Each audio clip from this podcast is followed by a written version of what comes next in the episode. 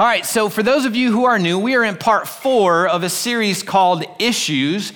And in this series, what we're doing is we are learning five different steps, I think, that God wants us to take to deal with our issues because the reality is we all have issues.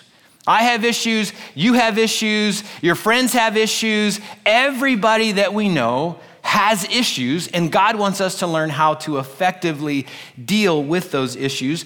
And you know that I have a lot of issues, right? Yeah. You've heard me talk about my issues over the past several weeks, and we even had some fun last week with you shouting out some of my issues, and I had to stop you because you were shouting out way too many issues.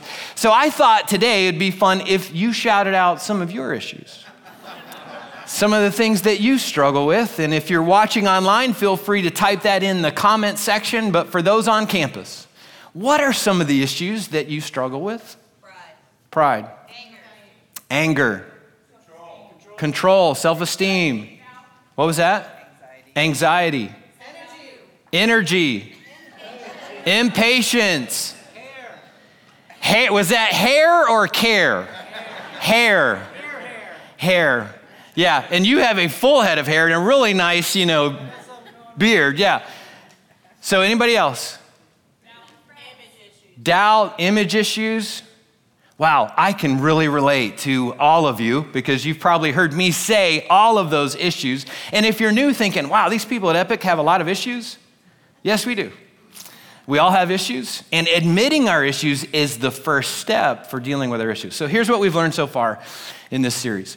So, to deal with our issues, we need to, number one, admit that we have issues. And we all understand how important that is, and yet that is the hardest step out of all five. Admitting our issues is so difficult. And I think we all can point to someone in our lives who is struggling to deal with an issue simply because they won't admit their issue. And when we don't admit our issues, we can't work on our issues. So we have to start by admitting our issues. Then, number two, we have to stop managing our issues. And if you're new, that can sound a little bit weird uh, because we're often told to lean into our strengths and manage our weaknesses. And I do think that's true, but I don't think that applies to our issues. And the reason is we are poor managers of our issues. When we try to manage our issues, we blame other people, we deny our issues, we minimize our issues, we maximize our issues, we get distracted from our issues, we escape from our issues. We do all kinds of weird things in the name of managing our issues. And when we try to do that, we just stay stuck in our issues. So we can't do that. We can't manage our issues anymore. We actually have to admit our issues and step towards those issues and ask God for help. So that's step number two. Step number three to deal with our issues, we need to get help and then do what we are told. So if we reach out for help, but we don't do what our wise counselors recommend that we do, we're gonna stay stuck. So we have to reach out for help, and then we have to do what we are told to do to get unstuck in dealing with our issues. Now, all of these these steps sound so easy, don't they? Uh, they, they sound like this is something that you could do just relatively easily, and yet these are all very challenging. They're simple, but they're challenging. Here's step number four. Step number four to deal with our issues, we need to, what are those words? Help others with their issues. There is something so powerful about helping someone else with their issues that actually helps us with our issues. And we'll explore that today. But before we dive into our, our Bible story, let me share another issue with you that I have. And this one uh, could get kind of deep, maybe kind of weird, kind of quick. So, one of the issues that I deal with is depression. And depression is kind of a, a, a weird uh, issue for me to battle with because I'm not very depressed uh, very often. Uh, I have a very upbeat personality. I've got a half, uh, uh, how do you say that? Half, there you go. Thank you. See, I've got other issues. so I have a positive outlook on life, and uh, I'm pretty energetic about most things in life. It takes a lot to, to kind of get me down. But the type of depression that I battle significantly in my life, at least over the past 22 years or so, is what I call spiritual depression. It's a depression that comes from spiritual warfare with the enemy, our real enemy. If you're a Christ follower, even if you're not a Christ follower, you have a real enemy named Satan. And I don't know what you believe about Satan. If you're new to faith or kind of skeptical of faith, you might think, well, that's just kind of Halloween kind of stuff. But Jesus actually had uh, an interaction with Satan. And he believed in Satan. Satan attacked him at the beginning of his ministry, and he had a, a spiritual, significant battle with him that Jesus won. And I've had many battles with Satan over the past 22 years of being a pastor. Uh, there are times that nothing is going wrong in my life, but I am really depressed. There are times that things are going really well in my life, and I am still depressed. There are moments that, that this type of depression is so overwhelming to me that I daydream about getting a job as one of those guys that mows the grass on the interstate you know those guys in the big tractor and they've got earphones and they are mowing grass for miles? And I drive past them and think, that is the dream job. Like, that is the job I would love to have. So I battle, again, what I call a spiritual depression. And I think a lot of people battle depression in all kinds of shapes and sizes. And I'm just curious does anybody else battle depression besides me? All right, thanks for your honesty. You know, a lot of us battle depression. I'm going to talk to you today about how I battle my depression. And as we walk through today's Bible story and the guy that we're going to learn from today, I encourage you to pay attention to how my depression sounds similar to his depression and what God encouraged him to do. And I encourage you to pay attention to how God interacts with this guy. If you aren't a Christ follower, you're just going to love how you watch God handle this guy in a moment of crisis, even if you are a Christ follower. I think you're going to love how you see God interact with this guy. So, the guy that we're going to learn from today, his name is Elijah. Now, Elijah was an Old Testament prophet, and we learned about his predecessor last week. His predecessor's name was Elisha. So people often get them confused, but this is Elijah who taught Elisha how to be a prophet. And there are several other people in today's story that you need to be aware of, and, and here's who they are. So we have King Ahab. He's the king of Israel, and he took the throne around 874 BC, so 874 before Christ. And King Ahab was an evil king. Actually, scripture says that no other king had done more evil in the sight of God before him other than King Ahab. And he actually led the people of Israel away from serving God. And partly it was, in, it was to do with his wife, Queen Jezebel. So, Queen Jezebel was a Sidonian princess, and she was not an Israelite. And God told the, the kings of Israel, do not marry uh, other people of other nationalities because they will pull you away from me. And yet, King Ahab did not obey. And Queen Jezebel actually hired 850 prophets 450 prophets of Baal, 450 prophets of a god named Asherah to influence the people of Israel and help them turn from worshiping God to worshiping her gods. She was an evil queen. Then we have the Canaanite god named Baal.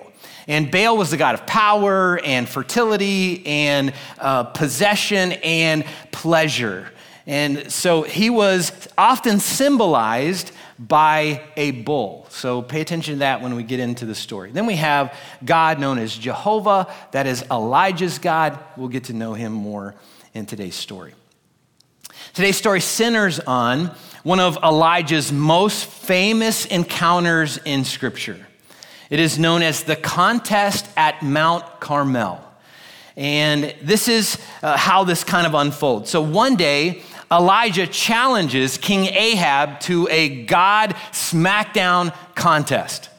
So he says to Ahab, I'm going to challenge your God, Baal, and I'm going to invite my God, Jehovah, to this contest. And whichever God wins, then everybody has to worship that God.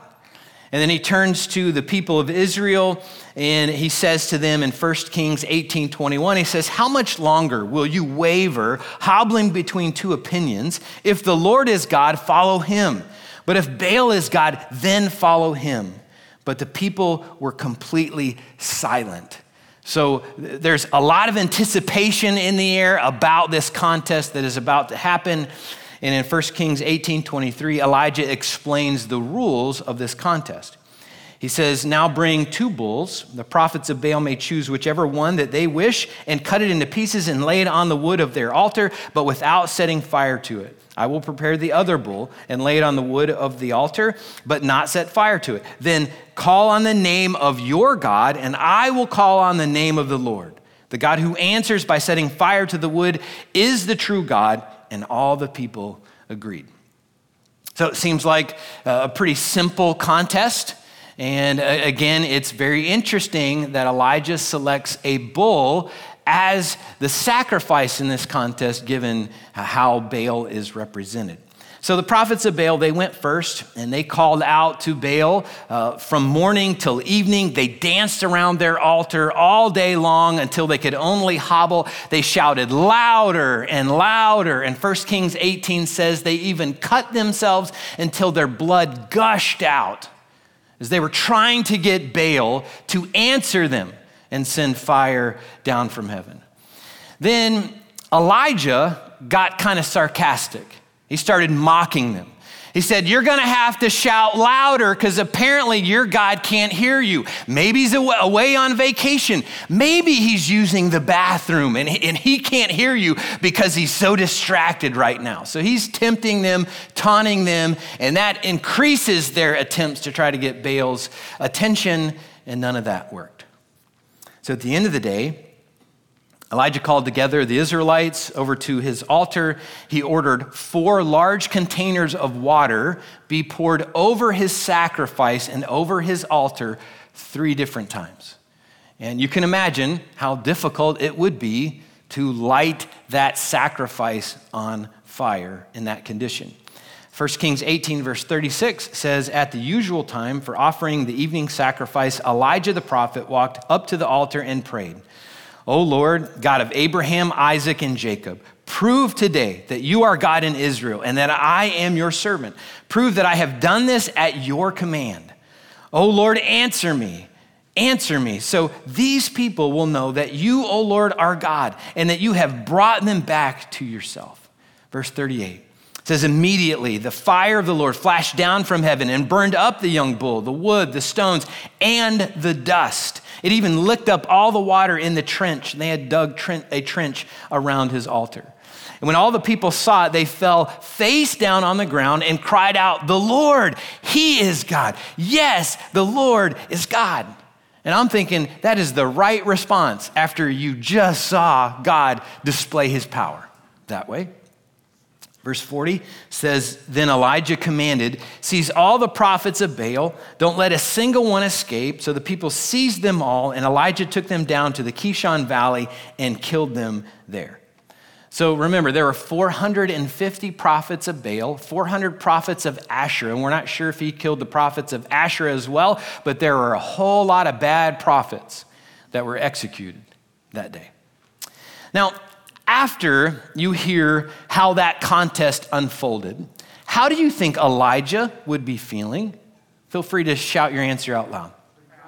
Pretty proud, pretty confident. Like, I'm thinking he's feeling invincible in that moment. I mean, he's so excited about God showing up in such a big, powerful way to display his power to everyone there. I'm thinking he, he's just going to be invincible. But listen to what happened next. 1 Kings 19, verse 1 says, When Ahab, again, that's the king of Israel, got home, he told Jezebel, that's his pagan queen wife, everything Elijah had done, including the way he had killed all the prophets of Baal. So Jezebel sent this message to Elijah May the gods strike me and even kill me if by this time tomorrow you, I have not killed you just as you have killed them. Speaking of her prophets. Now, I would think that after Elijah had this experience and watched God prove his power in such a significant way, I would think he would have sent a message back to Queen Jezebel saying something like, Bring it on, Queen Jezzy. Like, my God showed up to the contest and sent fire from heaven. Your God was asleep. So I'm not afraid of your threats. That's kind of what I would think Elijah would say. But listen to what happened. Verse 3 says Elijah was afraid and he fled for his life. He went to Beersheba, a town in Judah, and he left his servant there. Then he went on alone into the wilderness, traveling all day. He sat down under a solitary broom tree and prayed that he might die. I've had enough, Lord, he said. Take my life, for I'm no better than my ancestors who have already died. Now, I find this to be a very shocking response. I mean, is Elijah really afraid of Jezebel? Like, that doesn't make a whole lot of sense. Is he afraid that God won't protect him uh, after this encounter? I, I'm not sure about that either. Is he battling some intense spiritual depression that he can't even explain himself? Like, we're not fully sure what's going on here, but God asks him about it. So, after a long journey, Elijah ended up hiding in a cave on Mount Sinai. And in 1 Kings 19, verse 9, God asked Elijah this simple question. He said, What are you doing here, Elijah? What are you doing here? Elijah replied, I have zealously served the Lord God Almighty, but the people of Israel have broken their covenant with you, torn down your altars, and killed every one of your prophets. I am the only one left, and now they're trying to kill me too. Verse 11 the Lord told him, Go out and stand before me on the mountain. And as Elijah stood there, the Lord passed by, and a mighty windstorm hit the mountain. It was such a terrible blast that the rocks were torn loose, but the Lord was not in the wind. After the wind, there was an earthquake, but the Lord was not in the earthquake. After the earthquake, there was a fire, but the Lord was not in the fire. And after the fire, there was the sound of a gentle whisper. When Elijah heard it, he wrapped his face in his cloak and he went out and stood at the entrance of the cave, and a voice said, What are you doing here, Elijah? Just love watching how God interacts with people in moments of crisis in Scripture. Here's a really cool thing that happened God revealed his power in a windstorm, in an earthquake, and fire to Elijah, but God revealed his presence in Elijah's life through a whisper. You know, when you're close to somebody, you don't have to shout at them. You just have to whisper to them. The closer you are, the more appropriate it is to whisper. So God shows up in Elijah's life and he cares for him by whispering to him and getting him to reflect on, like, what are you really doing here? Like, what's going on in your life right now, Elijah, that would get you to this spot? So, God cares for him by whispering to him. I think God does the same thing with us. I think God loves all of us. If you're a follower of His, He loves you deeply. If you're not yet a follower of His, He loves you deeply. And I think He comes close to us to whisper His presence. And I wonder what God might be whispering to you today. Is he whispering that this issue that you're dealing with is something that he can use to grow you in your relationship with him? Is he whispering that he is available to you to help you through this issue if you'll just turn to him and understand how close he is and what he makes available to you? If you're searching for him, is he whispering, You can find me if you genuinely search for me because I'm not hard to find, I'm really close. I wonder what God is whispering to you today. In verse 14, Elijah replied again. He said, I have zealously served the Lord God Almighty, but the people of Israel have broken their covenant with you, torn down your altars, and killed every one of your prophets. I am the only one left, and now they're trying to kill me too. Sounds like the same pity party that Elijah was having a few moments ago. And it sounds like the same pity party that I often have when I'm stuck in my spiritual depression and I'm not sure how to get out of that. But listen to what God said to Elijah in verse 15. said, Elijah, go back the same way that you came, travel to the wilderness of Damascus, and when you arrive there, anoint Hazael to be the king of Aram. We learned about Aram last week. And then anoint Jehu, son of Nimshi, to be the king of Israel, and anoint Elisha, son of Shaphat, from the town of Abel Meholah, to replace you as my prophet. Anyone who escapes from Hazael will be killed by Jehu, and those who escape Jehu will be killed by Elisha. Yet I will preserve 7,000 others in Israel who have never bowed down to Baal or kissed him. So there's some significant things that God is saying to Elijah that are going to happen if Elijah fulfills what God's asked him to do. And, and they are this. So, number one, God is saying, listen, I'm going to use those three leaders that you need to anoint to bring Israel back to myself. So go anoint these leaders, and they're going to help Israel turn back to me. Number two, God was going to use those leaders to destroy Ahab and Jezebel's wicked descendants. Their kids were worse than they were. And God says, We've got to put an end to this family. This family is destroying the people of Israel and pulling them away from me. And the gods that they worshiped that, that weren't the true God Jehovah, people that worshiped them would often sacrifice their own kids to those gods. And some of the Israelites were following that example. God said, That is detestable to me. So I'm going to put an end to this family because of what they're doing. Then, number three, God was helping Elijah deal with his issues. So, one of the ways that God did that was he reminded Elijah that he wasn't alone. He said, uh, uh, uh, Elijah, like, calm down in your pity party. You feel like you're all alone and there's nobody else serving me. That's not true. You aren't alone. I've got 7,000 other people who have never bowed down to worship Baal, and they will not bow down to worship Baal. So, Elijah, you're not alone. And yet, for us, when we're kind of in Elijah's spot, we often can feel alone. We often can feel like, well, I'm the only one that's, that's trying to serve God and fix my marriage, or I'm the only one trying to do the right thing in my work environment, or I'm the only one who's really trying to find God and figure out if He can be a resource for my life. But uh, we're not the only ones. We are not alone. There are other people around us that God has who are doing the same things, that are serving Him, that are they're trying to learn to do the right thing in those moments. So we got to remember just like Elijah wasn't alone, we aren't alone either. Then God helped Elijah deal with his issues, his depression issues, by telling him to go help others. So that's the fourth step in the five steps that we're learning. So God knew that Elijah needed to stop his pity party and go help others step into God's will for their lives. And thankfully, Elijah obeyed. And he, he went back. He anointed Hazael to be king of Aram. He anointed Jehu to be king of Israel. And he poured himself into Elisha to become the next prophet of God. And after he did that, Elijah then went and confronted King Ahab and Jezebel and other kings who were leading people away from God. He wasn't depressed anymore. He was confident in his relationship with God, and helping Elisha actually helped Elijah deal with his own issues. Same thing can happen for us.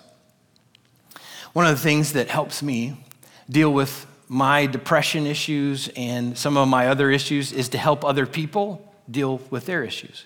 When I'm helping someone else deal with their issues, my eyes come off of my issues. And I'm reminded of what God can do in their lives as they turn to Him for help. And I'm reminded of what God can do in my life as I apply the same stuff that I'm trying to encourage those people to do. So helping others actually helps me. Helping others actually helps all of us. So, who might you need to help? Who might there be around you that you need to help? Like they're in a spot that they're stuck in their issues and they need someone to come alongside them and help them. Maybe it's someone at home, maybe it's someone at school, maybe it's someone at church, maybe it's someone at work, maybe it's someone in your neighborhood. Like who around you is stuck in their issue? And if you stepped in to help them with their issue, it would not only help them, but it would help you. when you're able to identify someone like that, what I recommend you not do is to step into their life and say, Hey, I'm here to help you to help me. Like, don't say that. Like, like that just comes off weird. Uh, I encourage you to pray for them. I encourage you to look for opportunities to humbly serve them. I encourage you to look for opportunities to speak truth to them. And some of the truth that you can speak to them is about your own issues. When we start sharing about our issues, you know what it does for other people? It opens them up to dealing with their issues. And when they learn how we are dealing with our issues and stepping towards God, they can learn the same things. So, again, who around you might be someone that God wants you to help so that God can ultimately help you as well? Now, don't look at this person, okay? So don't look at this person. Just keep your eyes straight forward. Don't look at the person beside you. Don't look at the person behind you. Don't look at the person in front of you. But they may be the person that God wants you to help. If you brought them today, you might be thinking, I know they need help because they have issues. Like I know them personally. And they might be thinking the same thing about you. So there are people that come to Epic on a weekly basis and they need help. You might be that person today. You might be here today or watching online and thinking, like, I, I, tuned in and I know I need help. I have issues. Maybe you came here today because you, you heard about our series and you're thinking, like, I have issues. And eh, beyond you know, hearing about the bald guy who has issues, like, I want help for dealing with, with my issues. And if you are that person, I am so glad you're here. I'm so glad you tuned in online. You're welcome here. Why? Because we all have issues. We're passionate about serving people with issues here at Epic. And do you know why? Because I'm one of those people who has issues. I'm one of those people who has been helped by other people in our church family. There have been significant people in my life through our church family who have helped me and who are helping me deal with some of my issues. And I'm so grateful for the investment that they've made in my life. And I want us as a church family to help other people deal with the issues that they have in their lives. That's the kind of church that God's called us to be. Jesus said he came to seek and save those who are lost, not those who think they are found. So if you feel like you're a little bit lost at times, like, we are trying to help you. We want to help you because we all feel a little bit lost at times. We're all dealing with issues at times. So, here's what I ask all of us to do, especially if you call Epic your home. I ask you to help us help others. Find a place to serve in our church family so that you can help other people who are dealing with their issues. And as you help other people deal with their issues, you just might be helped with some of your own issues. And on your seats should be a card like this. I encourage you to grab that card. On one side, it says serving opportunities. On the other side, it says get connected. There should be cards all around. You might have to share a card. There's some pins there. I encourage you to grab as well. There are many ways that you can help us help others.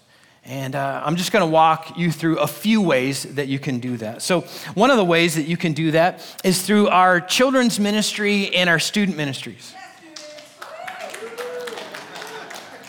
Uh, if you want to be in an, an, environment that's exciting, you pick either of those areas. Those are exciting areas. So, from birth up to uh, our high school ministry, we've got many opportunities for you to serve children and students in critical times in their lives. And I think we all understand right now, we live in a very weird world. Like, our world is kind of unraveling. Like weird things are happening in our school system, weird things are happening in our culture. Our teachers are on the front lines of trying their hardest to, to serve children and students. And you know what? Those children and students, they come here to, to Epic on a regular basis. We have between 150 and 200 children and students every Sunday. And you know what they need? They need more committed volunteers who will come and pour their lives out to help children and students. And you know what happens when we do that? We get helped as well. I often talk with volunteers that are serving children or, or, students, and they often say, you know what, I get way more out of this than what I give. And that's a regular thing that happens, I think, in any ministry area. So you could serve through our children's or through our students. You could get active on our connections team and help us create an environment that welcomes anybody into our church family. No matter what their background is, no matter what their past experience is, no matter what their political opinions, the color of their skin, you could create a space that everybody knows you are welcomed here. Hey, if you have issues, guess what? We have issues as well. But we can turn towards Christ who can help us with our issues. So you could be on our connections team. You could be on our prep team who helps transform this school cafeteria into a place of worshiping God and connecting with God. And I know that uh, our seats remind you on a regular basis that you're in a school cafeteria, right? But we've got a team of people that comes every Sunday morning and they work hard for about an hour, hour and a half to transform this space so that we can get lost in the fact that we're in a middle school and we could think that we are here in a space that's created specifically to help us connect with God. Do you know how many people have found God in this space because it's been transformed. There have been a whole lot of people that have found God. You could be a part of that team that helps set up, that helps tear down. You could be part of our media team that helps create videos and photos and graphic artwork. You could be part of our production team that helps enhance what we do on Sunday mornings and help us serve our online community in more significant ways. You know, we have uh, about 200 or more online viewers every Sunday, and that audience is growing.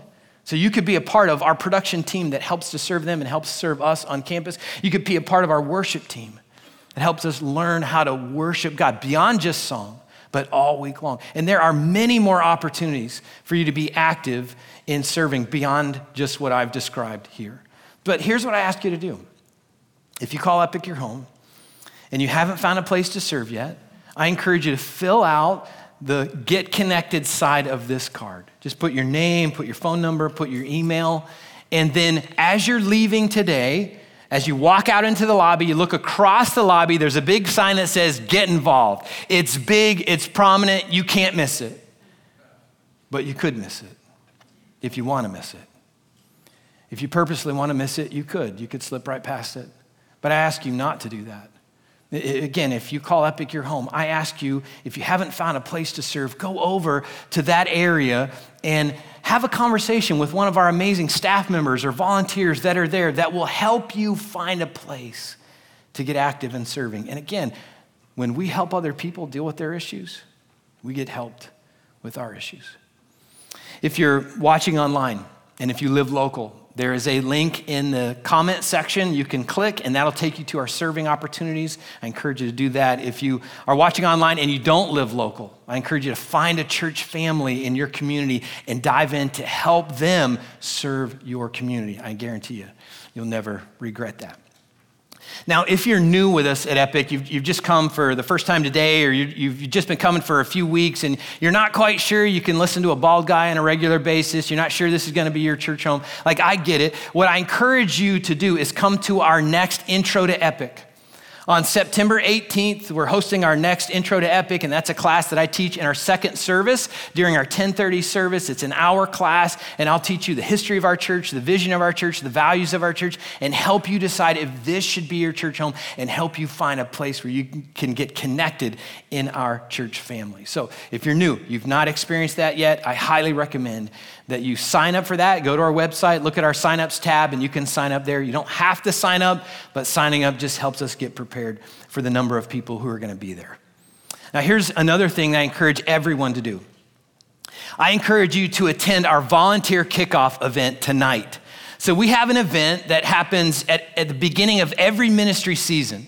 And uh, our ministry season kind of follows the school year. So we start, uh, we, we consider that we start in August, and then we kind of end our ministry season in May, even though ministry never ends. And we, we all understand that. But tonight we're having our volunteer kickoff, 6 p.m. here in this room. And I invite you to come be a part of this. It's for everybody who's currently serving, it's for people who are thinking about serving, it's for people who are interested in our church family to learn a little bit more about us, it's for people who never want to serve in their lives ever. It's for everyone.